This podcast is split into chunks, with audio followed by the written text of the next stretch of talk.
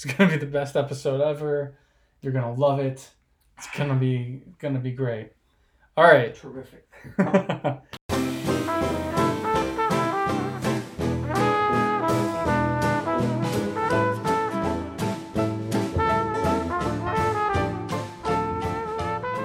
Hello and welcome to This Should Work podcast session number nine.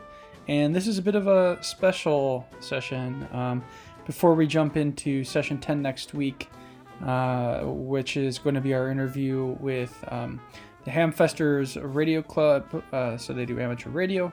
Um, we wanted to talk a little bit about our new video cast on YouTube and the process that went in um, behind making it and some of the things that we do differently because we're, we're pretty new at making this kind of stuff. Um, and then we, we go into some of the projects that we uh, talked about in the episode too. So it should be pretty fun one to listen to if you're interested in um, you know listening to some of the weird musings and things that uh, that uh, andy uh, my co-host and i um, you know talk about during the the video that we're going to be making.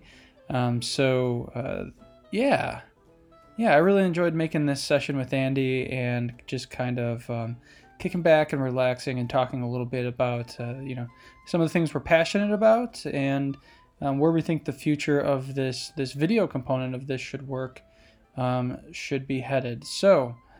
Uh, thanks for joining us again. And uh, if you've been a long time listener now for the past couple months, uh, please share our podcast with uh, with all the people uh, who you think might be interested in this, and uh, tell them where they can find us, whether that's uh, on iTunes where you can subscribe, or uh, Overcast, or SoundCloud, or any of those other places. And also check out shouldworkmedia.com and follow us there as well, where we post all of our, our podcasts and now our videos as well. Okay, so I hope you enjoy this episode, and um, please stay tuned next week. We're going to be interviewing the Hamfesters Amateur Radio Club, and we're going to be talking a little bit about the the lineage of of radio and how that's contributed, uh, I think, in a big way to a lot of what we call maker culture now. All right, so here's session nine, a conversation with Andrew Morin about the new this Should Work video cast. Thanks for listening.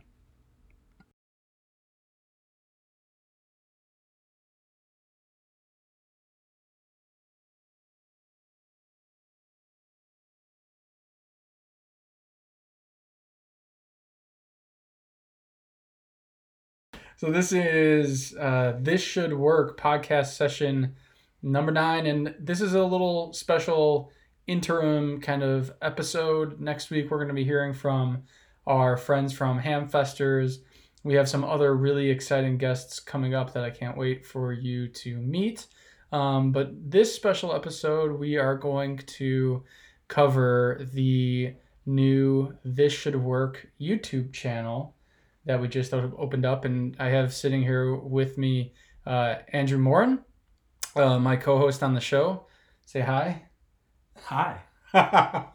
and uh, and so what we're gonna do today is talk a little bit about um, you know in the true spirit of maker culture we're gonna talk a little bit about how the how the show went things we did we think we did right things we do differently um, and we're gonna go in a little bit uh, uh, with the some of the projects that we talked about in the episode so the, the first episode was all about um, you know picking projects for the next several episodes uh, unfortunately, because we wanted to cut down on time, we didn't talk about those projects uh, too terribly in depth uh, in the show itself. And so this will be a time for us to kind of share our passion about those things a little bit more. How does that sound? Good. so nice. far, I've been monosyllabic, and yeah. I'd stick with it. Yeah, you got like the Ed McMahon kind of, but toned down Ed McMahon going. Um, I can tone it up. Oh, so what? I don't think that's what we need in this show. Uh, uh, okay. I'll, I'll bring the sizzle. You bring the steak. so, um, so you know, first episode we recorded out of um, out of Space Lab, uh, you know, the, the, our, our makerspace, um, and uh, you know, I think the content w- was pretty good. but you know, being a first episode, and especially because, um, particularly, I am not very tr- well trained in any of the stuff that we were doing as far as recording goes. You know, there are definitely and, and editing for that matter. There are definitely a lot of things that I'd like to change, but um, you know, I think a good way to start would be me not me talking about the things I'd like to change, but you talking about some of the things that you, you liked, some of the things that um, you know you, you think we should have done differently, and whatever else. So, what do you think, Andy? Man, I had notes and everything, and then you throw curveballs. Let's see. Um, I guess uh, to me, I was rather hoping we were going to aim for something more MythBusters-y, where we were less less of us on less talking heads on camera Mm-hmm. and more uh, illustrations, insert shots, and such. And so, Yeah. you know, up to a point, what we did is good, and it, and it gets our points across. Yeah. But I don't know who, anybody who doesn't know us isn't going to be that interested in watching us talk. Yeah. Yeah. So I think that part of that is just my failure in uh, it's the first time I've ever ever edited a video before. Um, but I agree. I think you know most of it's talking. I did some clever things to quick up, quicken up the pace. I thought, but it does it does need some some cutaways of us doing sketches and um, uh, you know some of the B roll that we cut and stuff like that could have gone in there a little bit better too. So Well, and sometimes it's also Yeah. like when you when you write an essay, and you know, goal number one of an essay is get that topic sentence, topic Right. paragraph, and then I I don't know. That was always the that was the high school mistake that was always made. yeah, go to get the topic sentence, go to get the topic paragraph, and then you go through and actually write the thing. And by the time you get to the end, almost nothing in that topic Yeah. paragraph is still useful or meaningful. yeah, And so you're better off just doing your conclusions at the end yeah. and then coming back to it. So the fact that we haven't actually done these projects makes them harder to introduce. Yeah, that's true. Huh. Okay. Well, and that's probably the nature of doing more of a, um, like a, a, a- not real time, but you know, we're releasing these things right around when we when we cut them, versus recording a whole season something and then going back and, and doing it. You know, that would take however many.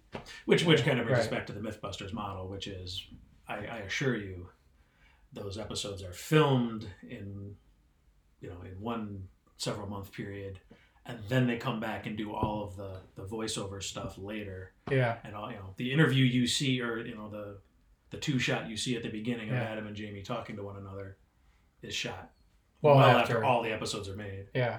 They know exactly what they're about to see on the, on Yeah. the show. They're not So they're, they're, they're under no no illusions about what's coming up next as they're talking about it. so what are our chances of getting close to MythBusters within the next handful of episodes? I mean, we can blow stuff up and hurt each other. That's easy. Okay. All right. So uh, keep your eye open for the next episodes where we blow things up and hurt each other to try to keep your attention. while, uh, while Do you we- want to monetize this thing or not? Yeah, I mean, I I've only got ten fingers, so we'll at least get ten episodes before uh, before I'm a stumpy little husk of, of, of what I used to be. Um, so it's great. Note: He's not making fun of accidental amputees. No, no. Um, so what? Uh, so, okay, yeah, I, I agree with that. Could have used some cutaways. I mean, the sound. I think um, you know. I know you you did an extra cut with some of the sound. I have no idea how to add that back in. I have to be completely honest. And and I have a similar problem, especially because you're using software unfamiliar to me. Yeah. There's got to be a way to do it, but without, Yeah. without me learning how to use a Mac Yeah, out of the blue, I don't see how I'm going to get into your Final Cut. yeah, And apparently, the uh, export import, it just didn't want to. yeah. Um, the lighting, ah, was also we could have done better with that.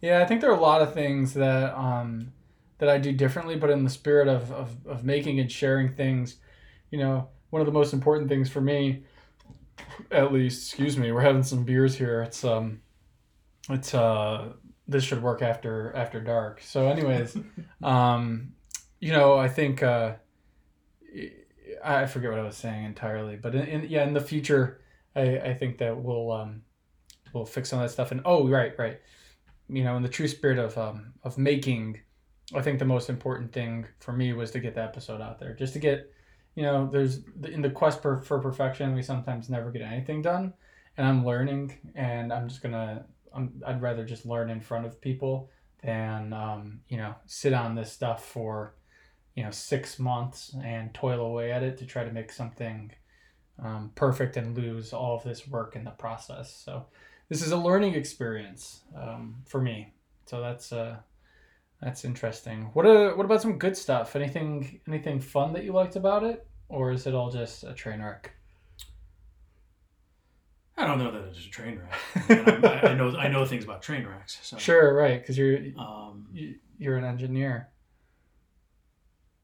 Well, I- for me, I mean, we kind of came at it cold. I mean, I guess you you probably Yeah. had more more subconscious sessions with yourself, deciding what sorts of things you wanted to think about and talk about. But Not really, I actually. kind of I kind of came into it cold, and I thought we had a good Yeah, a good process of deciding to do some projects. And, Yeah. You know, here are our options, and yeah, let's let's figure out something to do. yeah. I actually had I came in uh, with very little plan.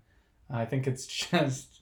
I was giving you the benefit of the doubt. Yeah, no, it's. I think it's. I think I'm just good at um, getting up in front of of a group of people, and kind of knowing where I want to end up, and then, um, you know, I just have a process in my head of how how to get there usually, and Well, yes, and- was. Yeah, yeah, yeah.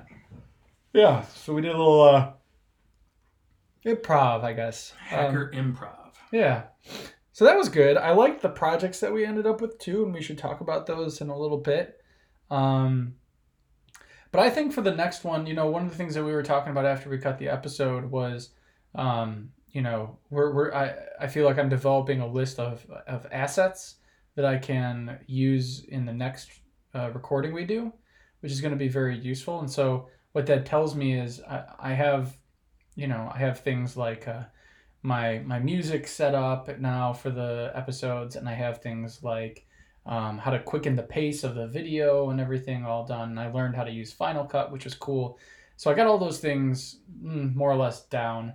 And so now for the next round there's some things i'd like to do differently. And i think i think those mostly relate to the problems that we're talking about right? So um, definitely we'll have our, our, our main cut or our main footage but I, I want to do a lot more b-roll um, of the stuff we're doing and i think that'll be interest uh, easier rather when we get into the project stuff right because then you know there's going to be multiple parts in the process and there's going to be planning phases and there's going to be problems that arise and when you're just talking and stuff it's Yeah, trying trying to make an episode out of a single long continuous shot. You know, was born to turn out the way it did. right And, you know, yeah. Once we actually have projects that are worth showing, yeah that have been, you know, assembled over several sessions. right Some of them sitting on a couch, some of them with with sleeves rolled up. Yeah, you'll get a much more interesting mix of, you know, a shot in my garage, a shot in your backyard. Right. So so uh, why don't we why don't we talk about the the projects then because that seems like what we're kind of moving towards anyways. Yes, let's. And um, you know we talk about them a little bit in the episode, uh, which you can find by the way, and I'll I, I- I'll announce the link at the beginning of this podcast when I go to edit it. But um, it's at shouldworkmedia.com, and then if you go to the blog, the video should be right there. Um, but I, uh, you know, I, I don't think we um, we go into as much detail about some of these projects that we're really passionate about. Um, and I don't want to belabor it, but I think that we could talk a little bit about, you know, some of the projects that we picked, why we picked them, and um, where we think they're going to head. You know, what what the main problems are going to be. So, um, just to kind of uh, uh, recap, we picked um, six projects total. Um, two from a list that Andy had, two from a list of mine, and then two kind of joint project uh, things. So, uh, number one is uh, a floating island made out of cement um, for uh, uh, the pond in Andy's backyard, and possibly putting a camera on it or something like that too, which which could get interesting because of water and cameras. Um, we have uh, doing the uh, the shed improvement slash move, which involves taking a big heavy thing, moving it, and improving it somehow. We've got uh, the Nintendo Labo toy, so we're to make a cardboard toy for the new Nintendo console. Project Liberty, which is a set of custom controllers that I can talk about. Um, a Halloween scary uh, Halloween decoration thing, which I think we decided is our first project that we're going to do.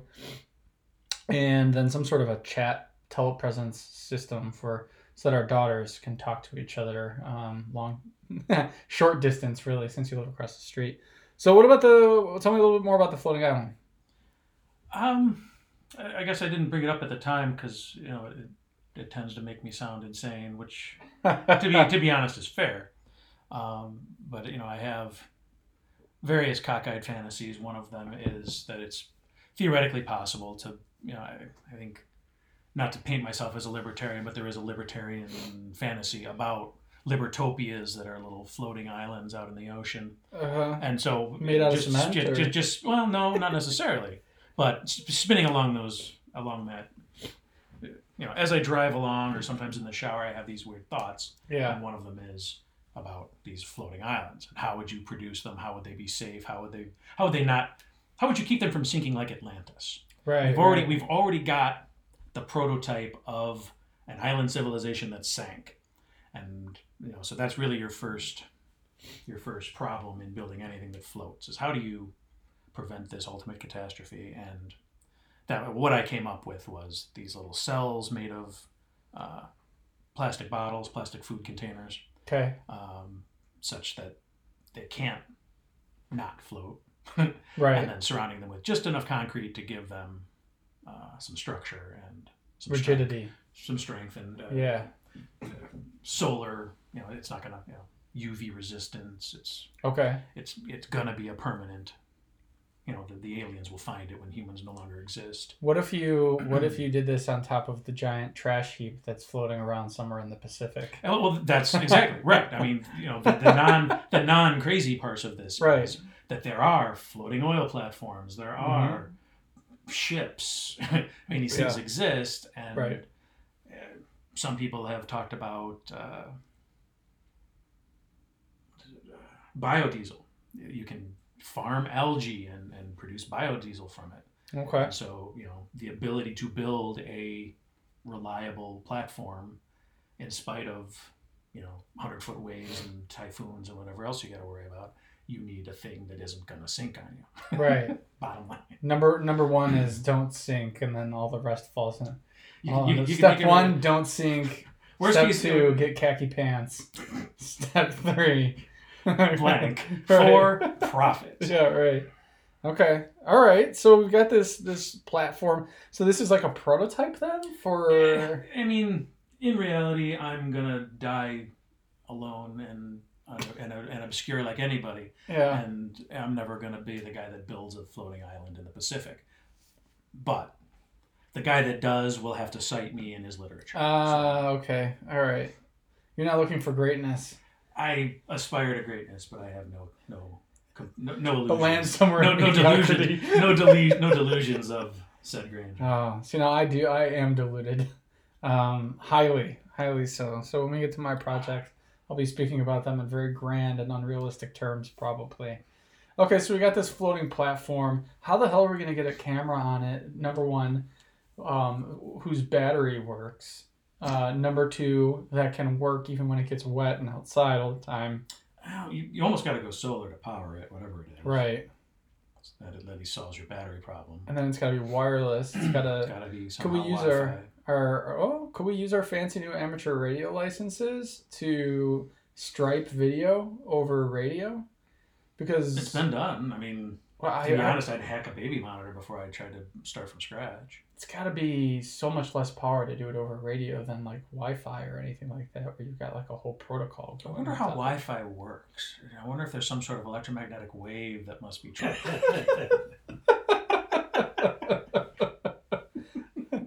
it's at a much higher. Um, Honestly, I don't know. That that's actually probably worth researching. Is what frequencies is Wi-Fi on? I assume it's one of the available bands.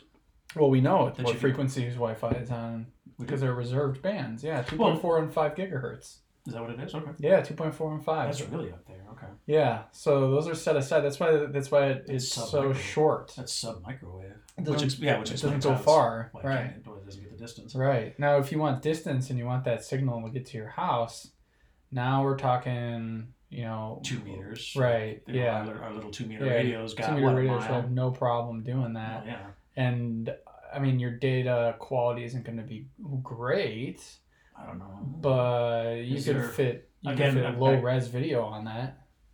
Yeah, your data quality is definitely not going to be great. You cannot you're not able to fit as much data because the uh, the wavelength is is uh, um, I almost I almost want to go back to my my little study guide from the ham test yeah because th- there was special there are special dispensations put out there for exactly if you want to do this crazy experimental stuff you get a little extra leeway on what would otherwise you know we won't it, won't have to announce its station id every 10 minutes Well, I don't think um, I don't think you need a this is this is a telemetry project that won't have to do that Yeah, I don't think you. Um, well, that's interesting. That's an interesting point because there are certain things I remember that you don't need to announce your your stuff for. Um, it was like uh, ba ba ba ba ba. Some of it Radio was like control radio airplanes. controlled stuff, right? Yeah. So if it's like automated, um, but you could. I mean, you could have you could have something. I mean, if it's computerized, at least you could have it announce its presence. well yeah you could probably you probably put put an overlay Yeah. on the image of you know Yeah. whose image it is too but Yeah. I'm Hmm. just you know again that's somebody's done it. There's a YouTube video. Yeah, I don't know how that would work. how we how we incorporate it into this project. Well, that would be like a APR. That would be automated packet relay system, kind of uh, in that same neighborhood, Yeah, I know what you're saying. because it's just automatically sending has the- packets of data and they have. I know they have video protocols that Right. run under that sort Over of APR, of yeah. scheme. Yeah. So, okay. So so we got a some kind of a radio something something going on it. Uh, not Wi-Fi. Um, probably not anything too short range. Um, but as as a result, probably not something that's going to be transmitting.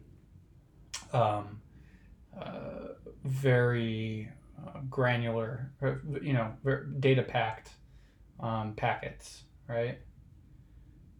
But still, you'll have something. Um, okay, all right, I like it. I like it. Uh, why don't we move on to the next one? We've got, um, you know, the shed improvement and and move.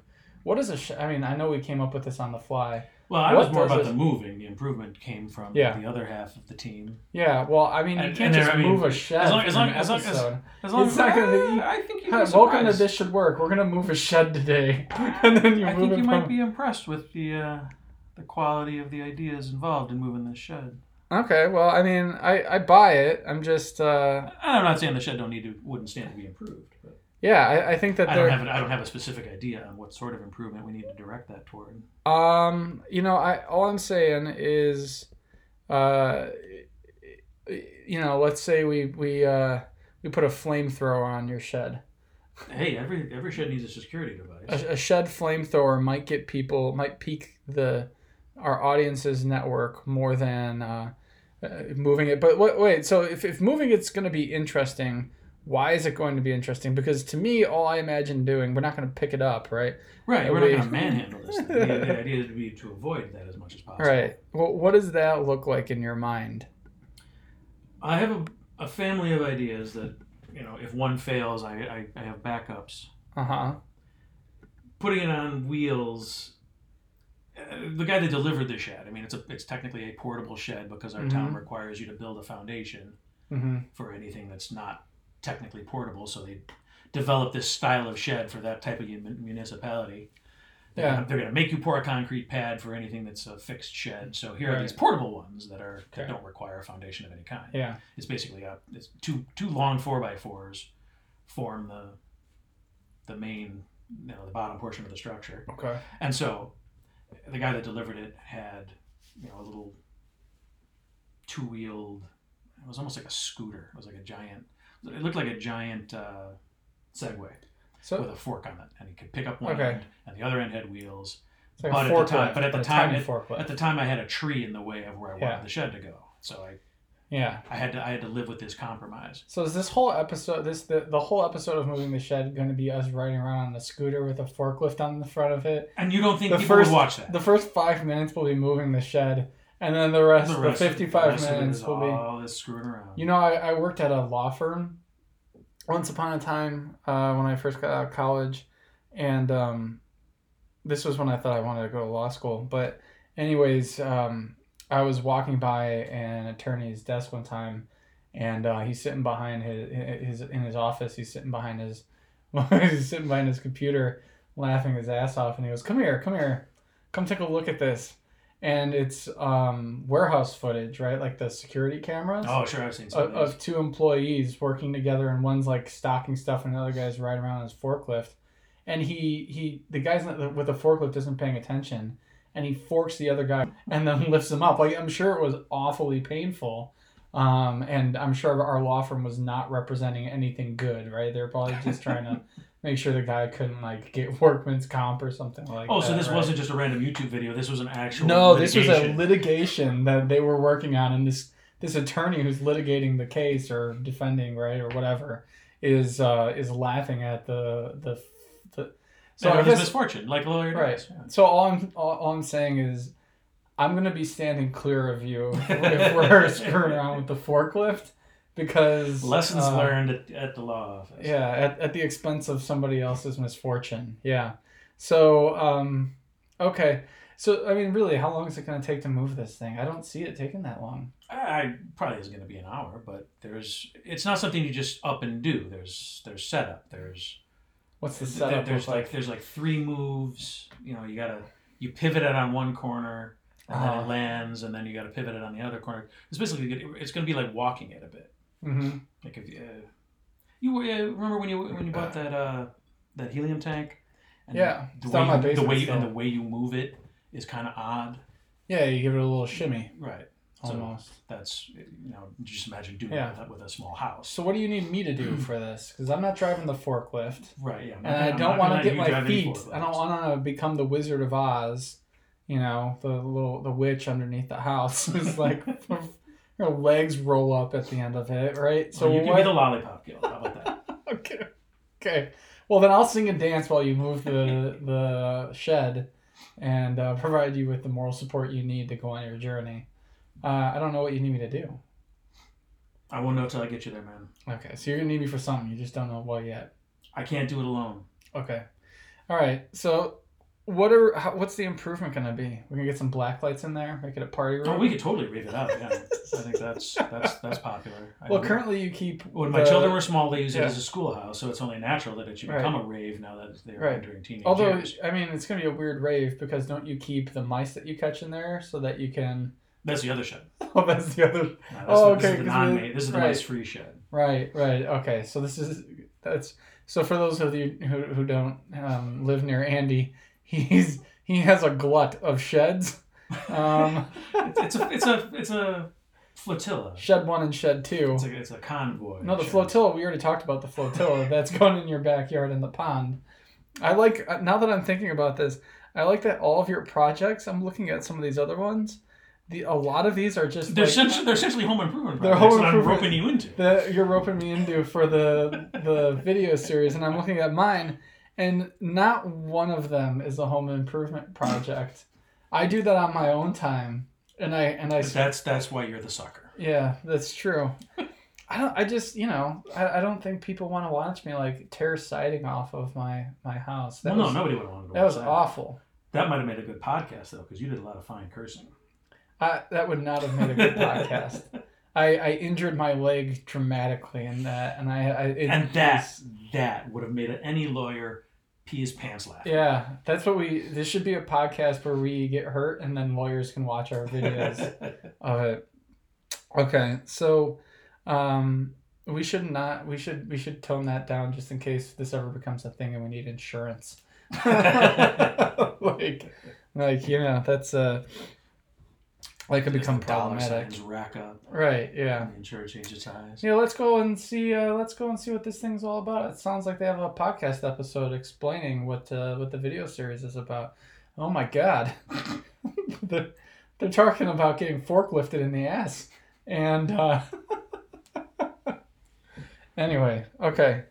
So um, all right. So uh, let's uh let's let's talk about some of my projects. So the the Nintendo Labo toy is uh kind of near and dear to my heart because it's um so the the Nintendo Switch is a console that Nintendo released and um the the console's portable so it's got a screen uh, that's portable with it and then on either side of the screen are detachable controllers and those controllers have sensors in them and they have haptic feedback and all sorts of other fun stuff. And so they've created this um, these kits under the moniker Nintendo Labo.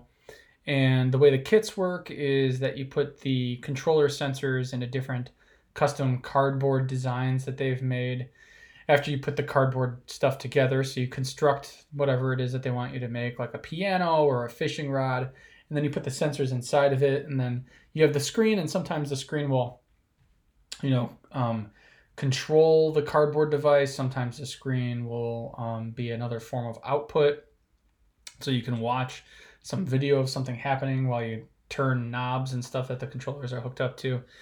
Um, so, anyways, it's really cool because you get to construct part of the game and feel a sense of ownership over it.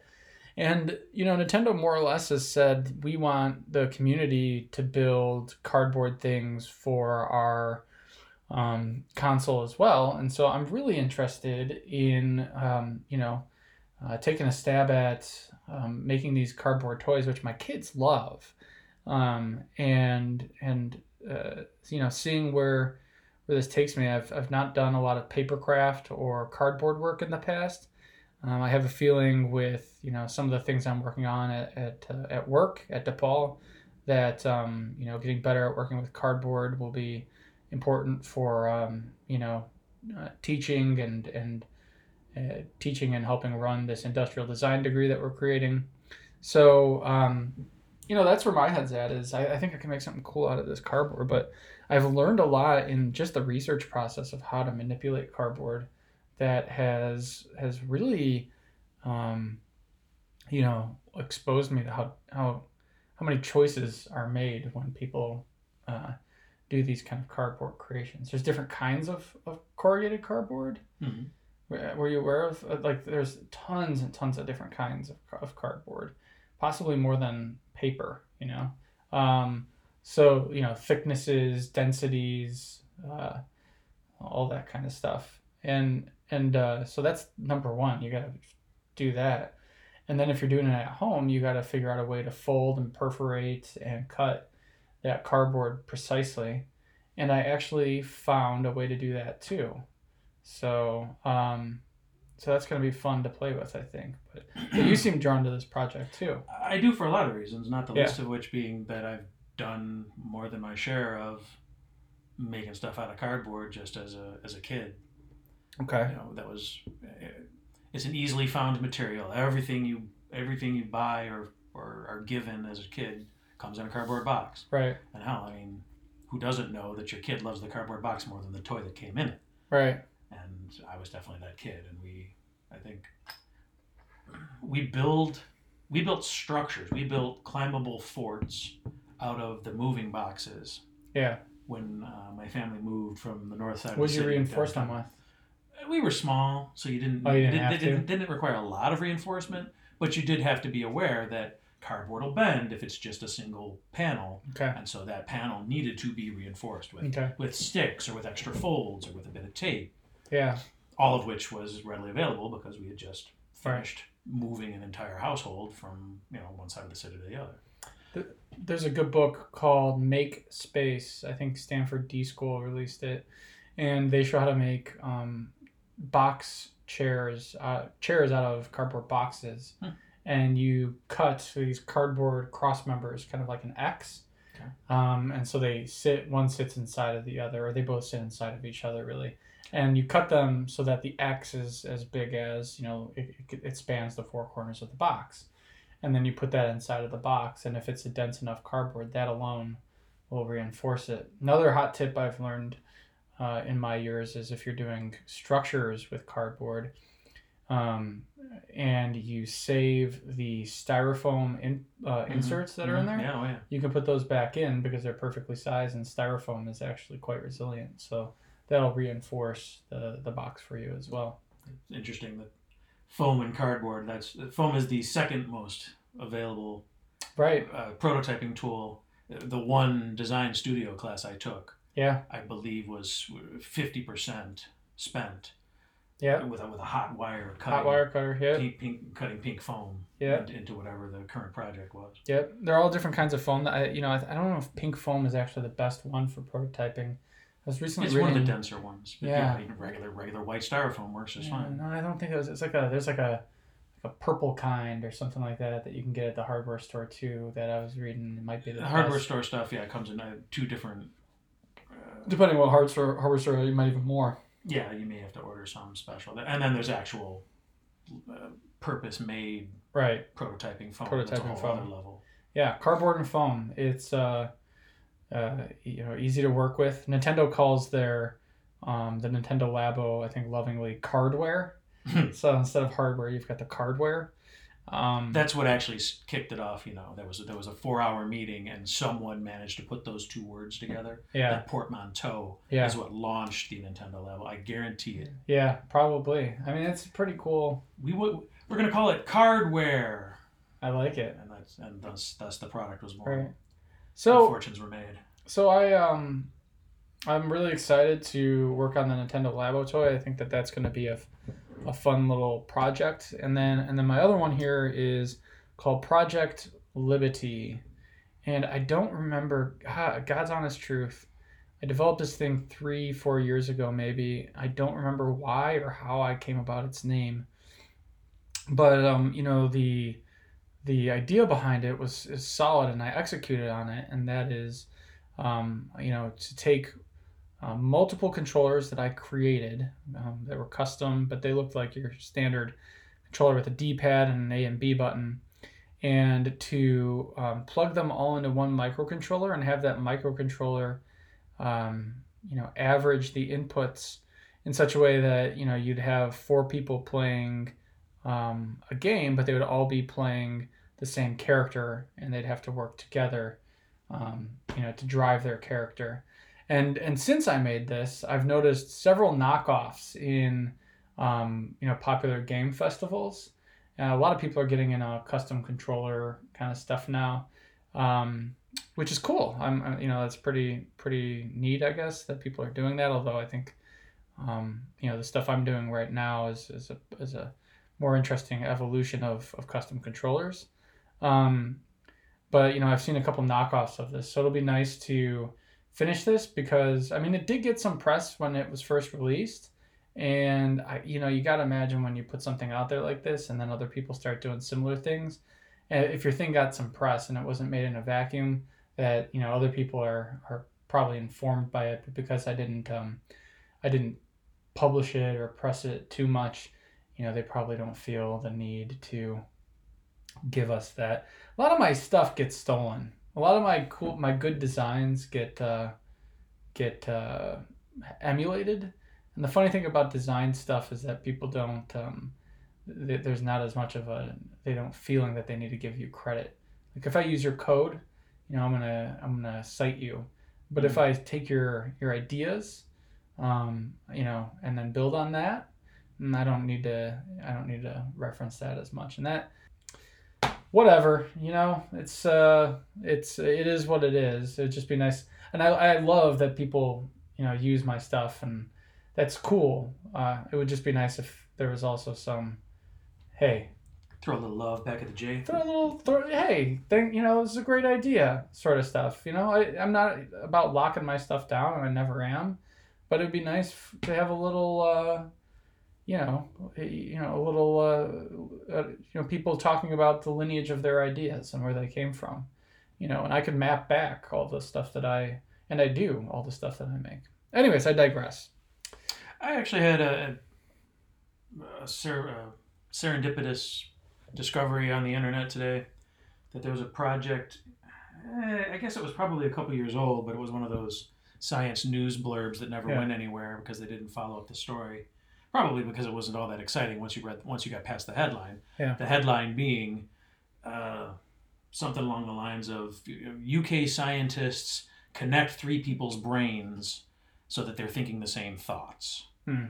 Which, when you actually went ahead and, and clicked through and, and read the article, involved uh, like EKG readings and trans and at the other end at the you know, at the at the output end there was a transcranial stimulation. Okay. so they were reading brain waves and then sending something like brain waves transcranially. And ultimately all they were doing was uh, one vol- or two volunteers were supposed to be tied together through that method. And then it was very similar to project liberty in terms of they were both shown an image. It was their job to choose to look at one half or the other of the image and a third player was then informed of the decision that was being made Yeah. in, you know, and they needed to agree to to Right. choose the left half or the right half of the image. Sure. Yeah, I mean that's the, just the idea of um, of uh, really what you're doing with with this game thing is you're number one, like you're talking about, you're you're forcing people to kind of um, work together, get on the same page. But I think the, the the more interesting thing that that's happening is that you can take a game that has a specific aesthetic, like a, a specific intended mood, um, uh, that they're trying to, to get the player in, that they're trying to convey to the player. And when you, um, you know, let's say it's a, a battle game, right?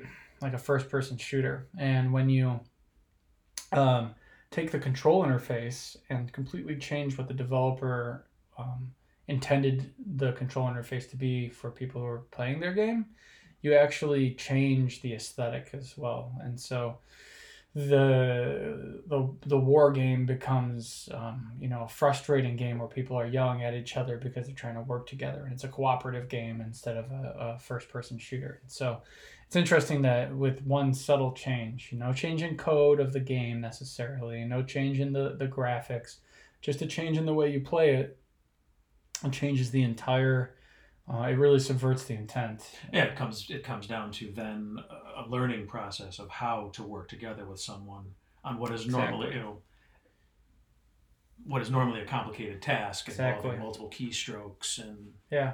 you know I've, I've never, I think I've attempted to play Doom, which may have been one of the earlier first person shooters, yeah. And that was the last time I touched one because they, it didn't yeah. they, they didn't speak to me yeah. at the time or but I've seen people play them and I realize that it's it's a full body experience to try to play a, for a first person shooter nowadays. Oh gosh, I mean, you know, the the um the, the fast twitch response kind of stuff and the fact that uh, you can't really be an esports player past a certain age because your reflexes aren't quick enough is is um you know, there's all sorts of fascinating things that are that are happening there that people, you know, have value in it, but I could never could never go back and and do that stuff anymore just because you know, they're so fast. Mhm.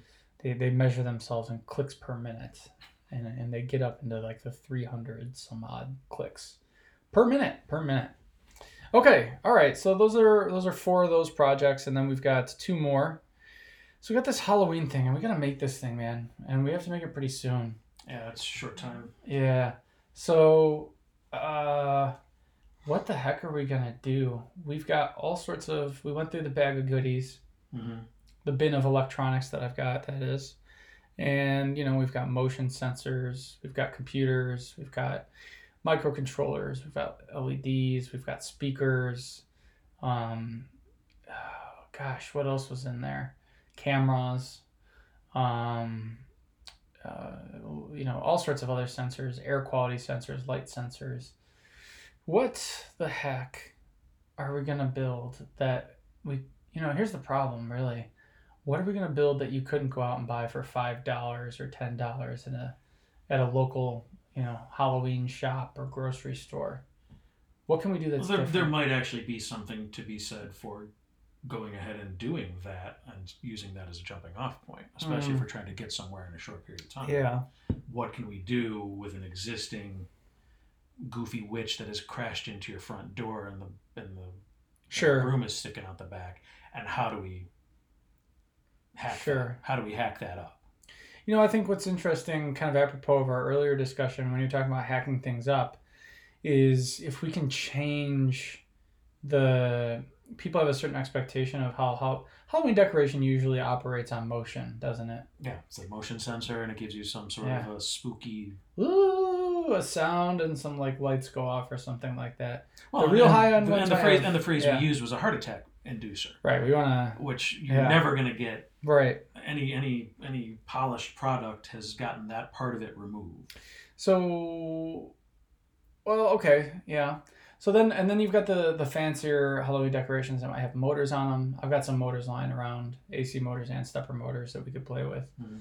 But what's the, you know, okay, so we've got, you know, we can do all that stuff. Ah, just at a loss. I, I kind of, you know, no surprise here probably, but I'm kind of inclined towards making it more of an artistic, like, you know, what does it mean to have a scary decoration in your, you know, Oh, I, I'm all for something meta, but at this point, Yeah. or let me throw this out there. Let me throw this out there.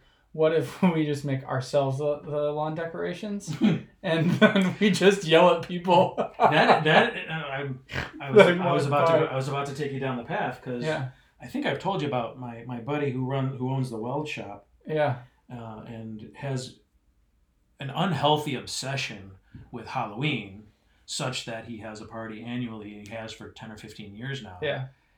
And he's also a, a flea market devotee, Okay. and he's you know every second or third weekend he's at a flea market. And one of the things that I, that is always on his radar is the Halloween stuff that fell Yeah. off a truck somewhere Yeah. and he's got it all. He's got everything you've ever seen, and he makes a, a little walking path through his yard. He's got a big, big ass yard, Yeah. and he makes a walking path. And every year he invites hundred people over to his house and serves some food and, and makes them walk his little, you know, Yeah. quarter mile track with all of his Halloween toys on it.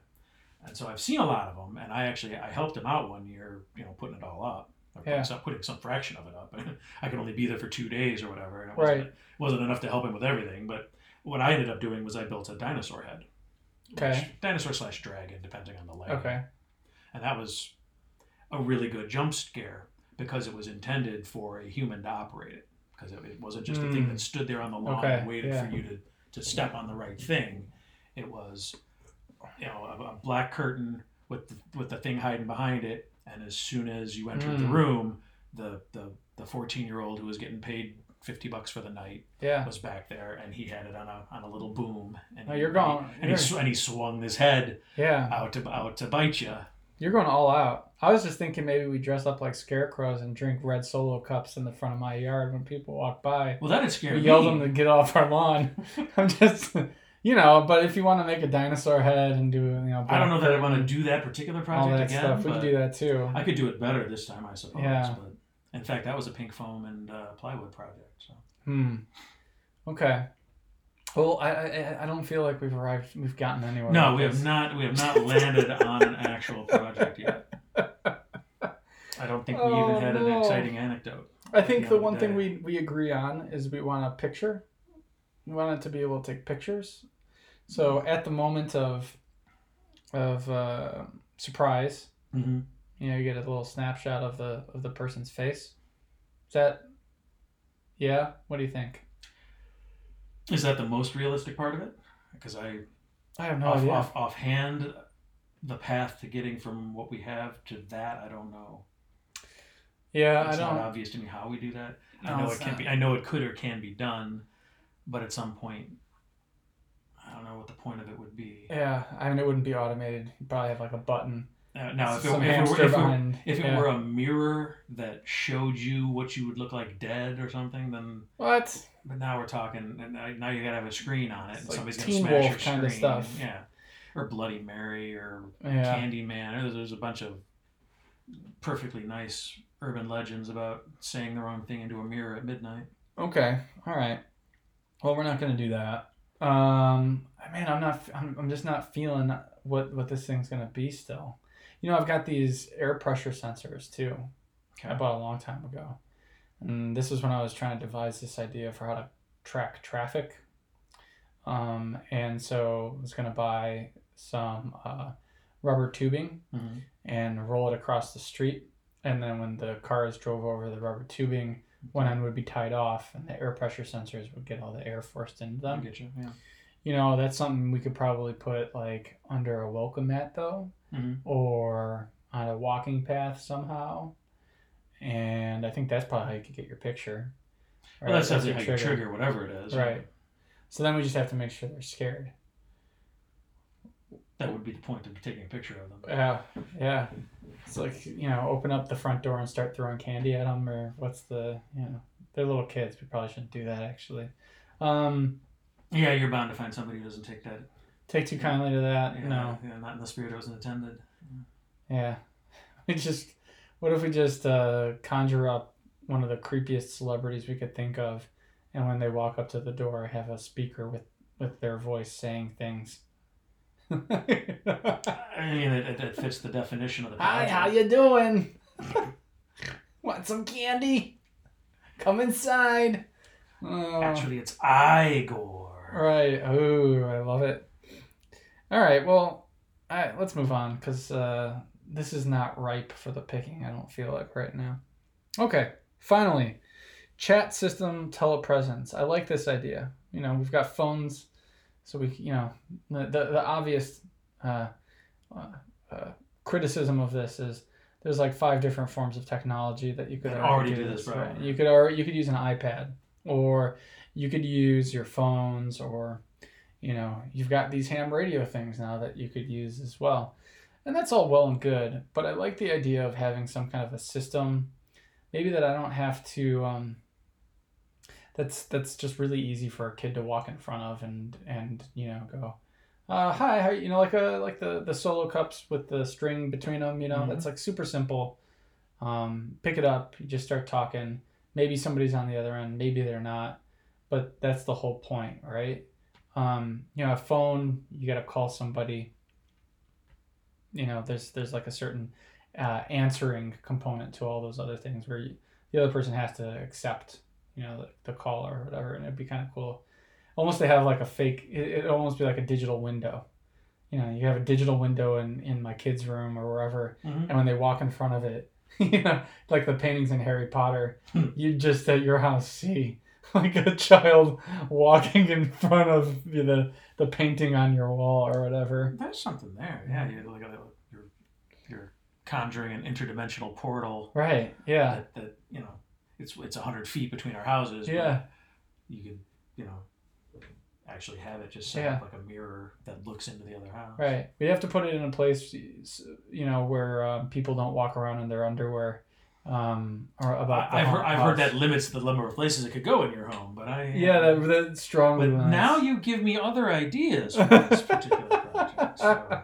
well, I'm just speaking off the cuff here. I think it, I think it could work. Um, maybe oh, you know how when you add when you're doing those chat video things and you can put like the Oh, mouse sure. face in Yeah. front on people's things.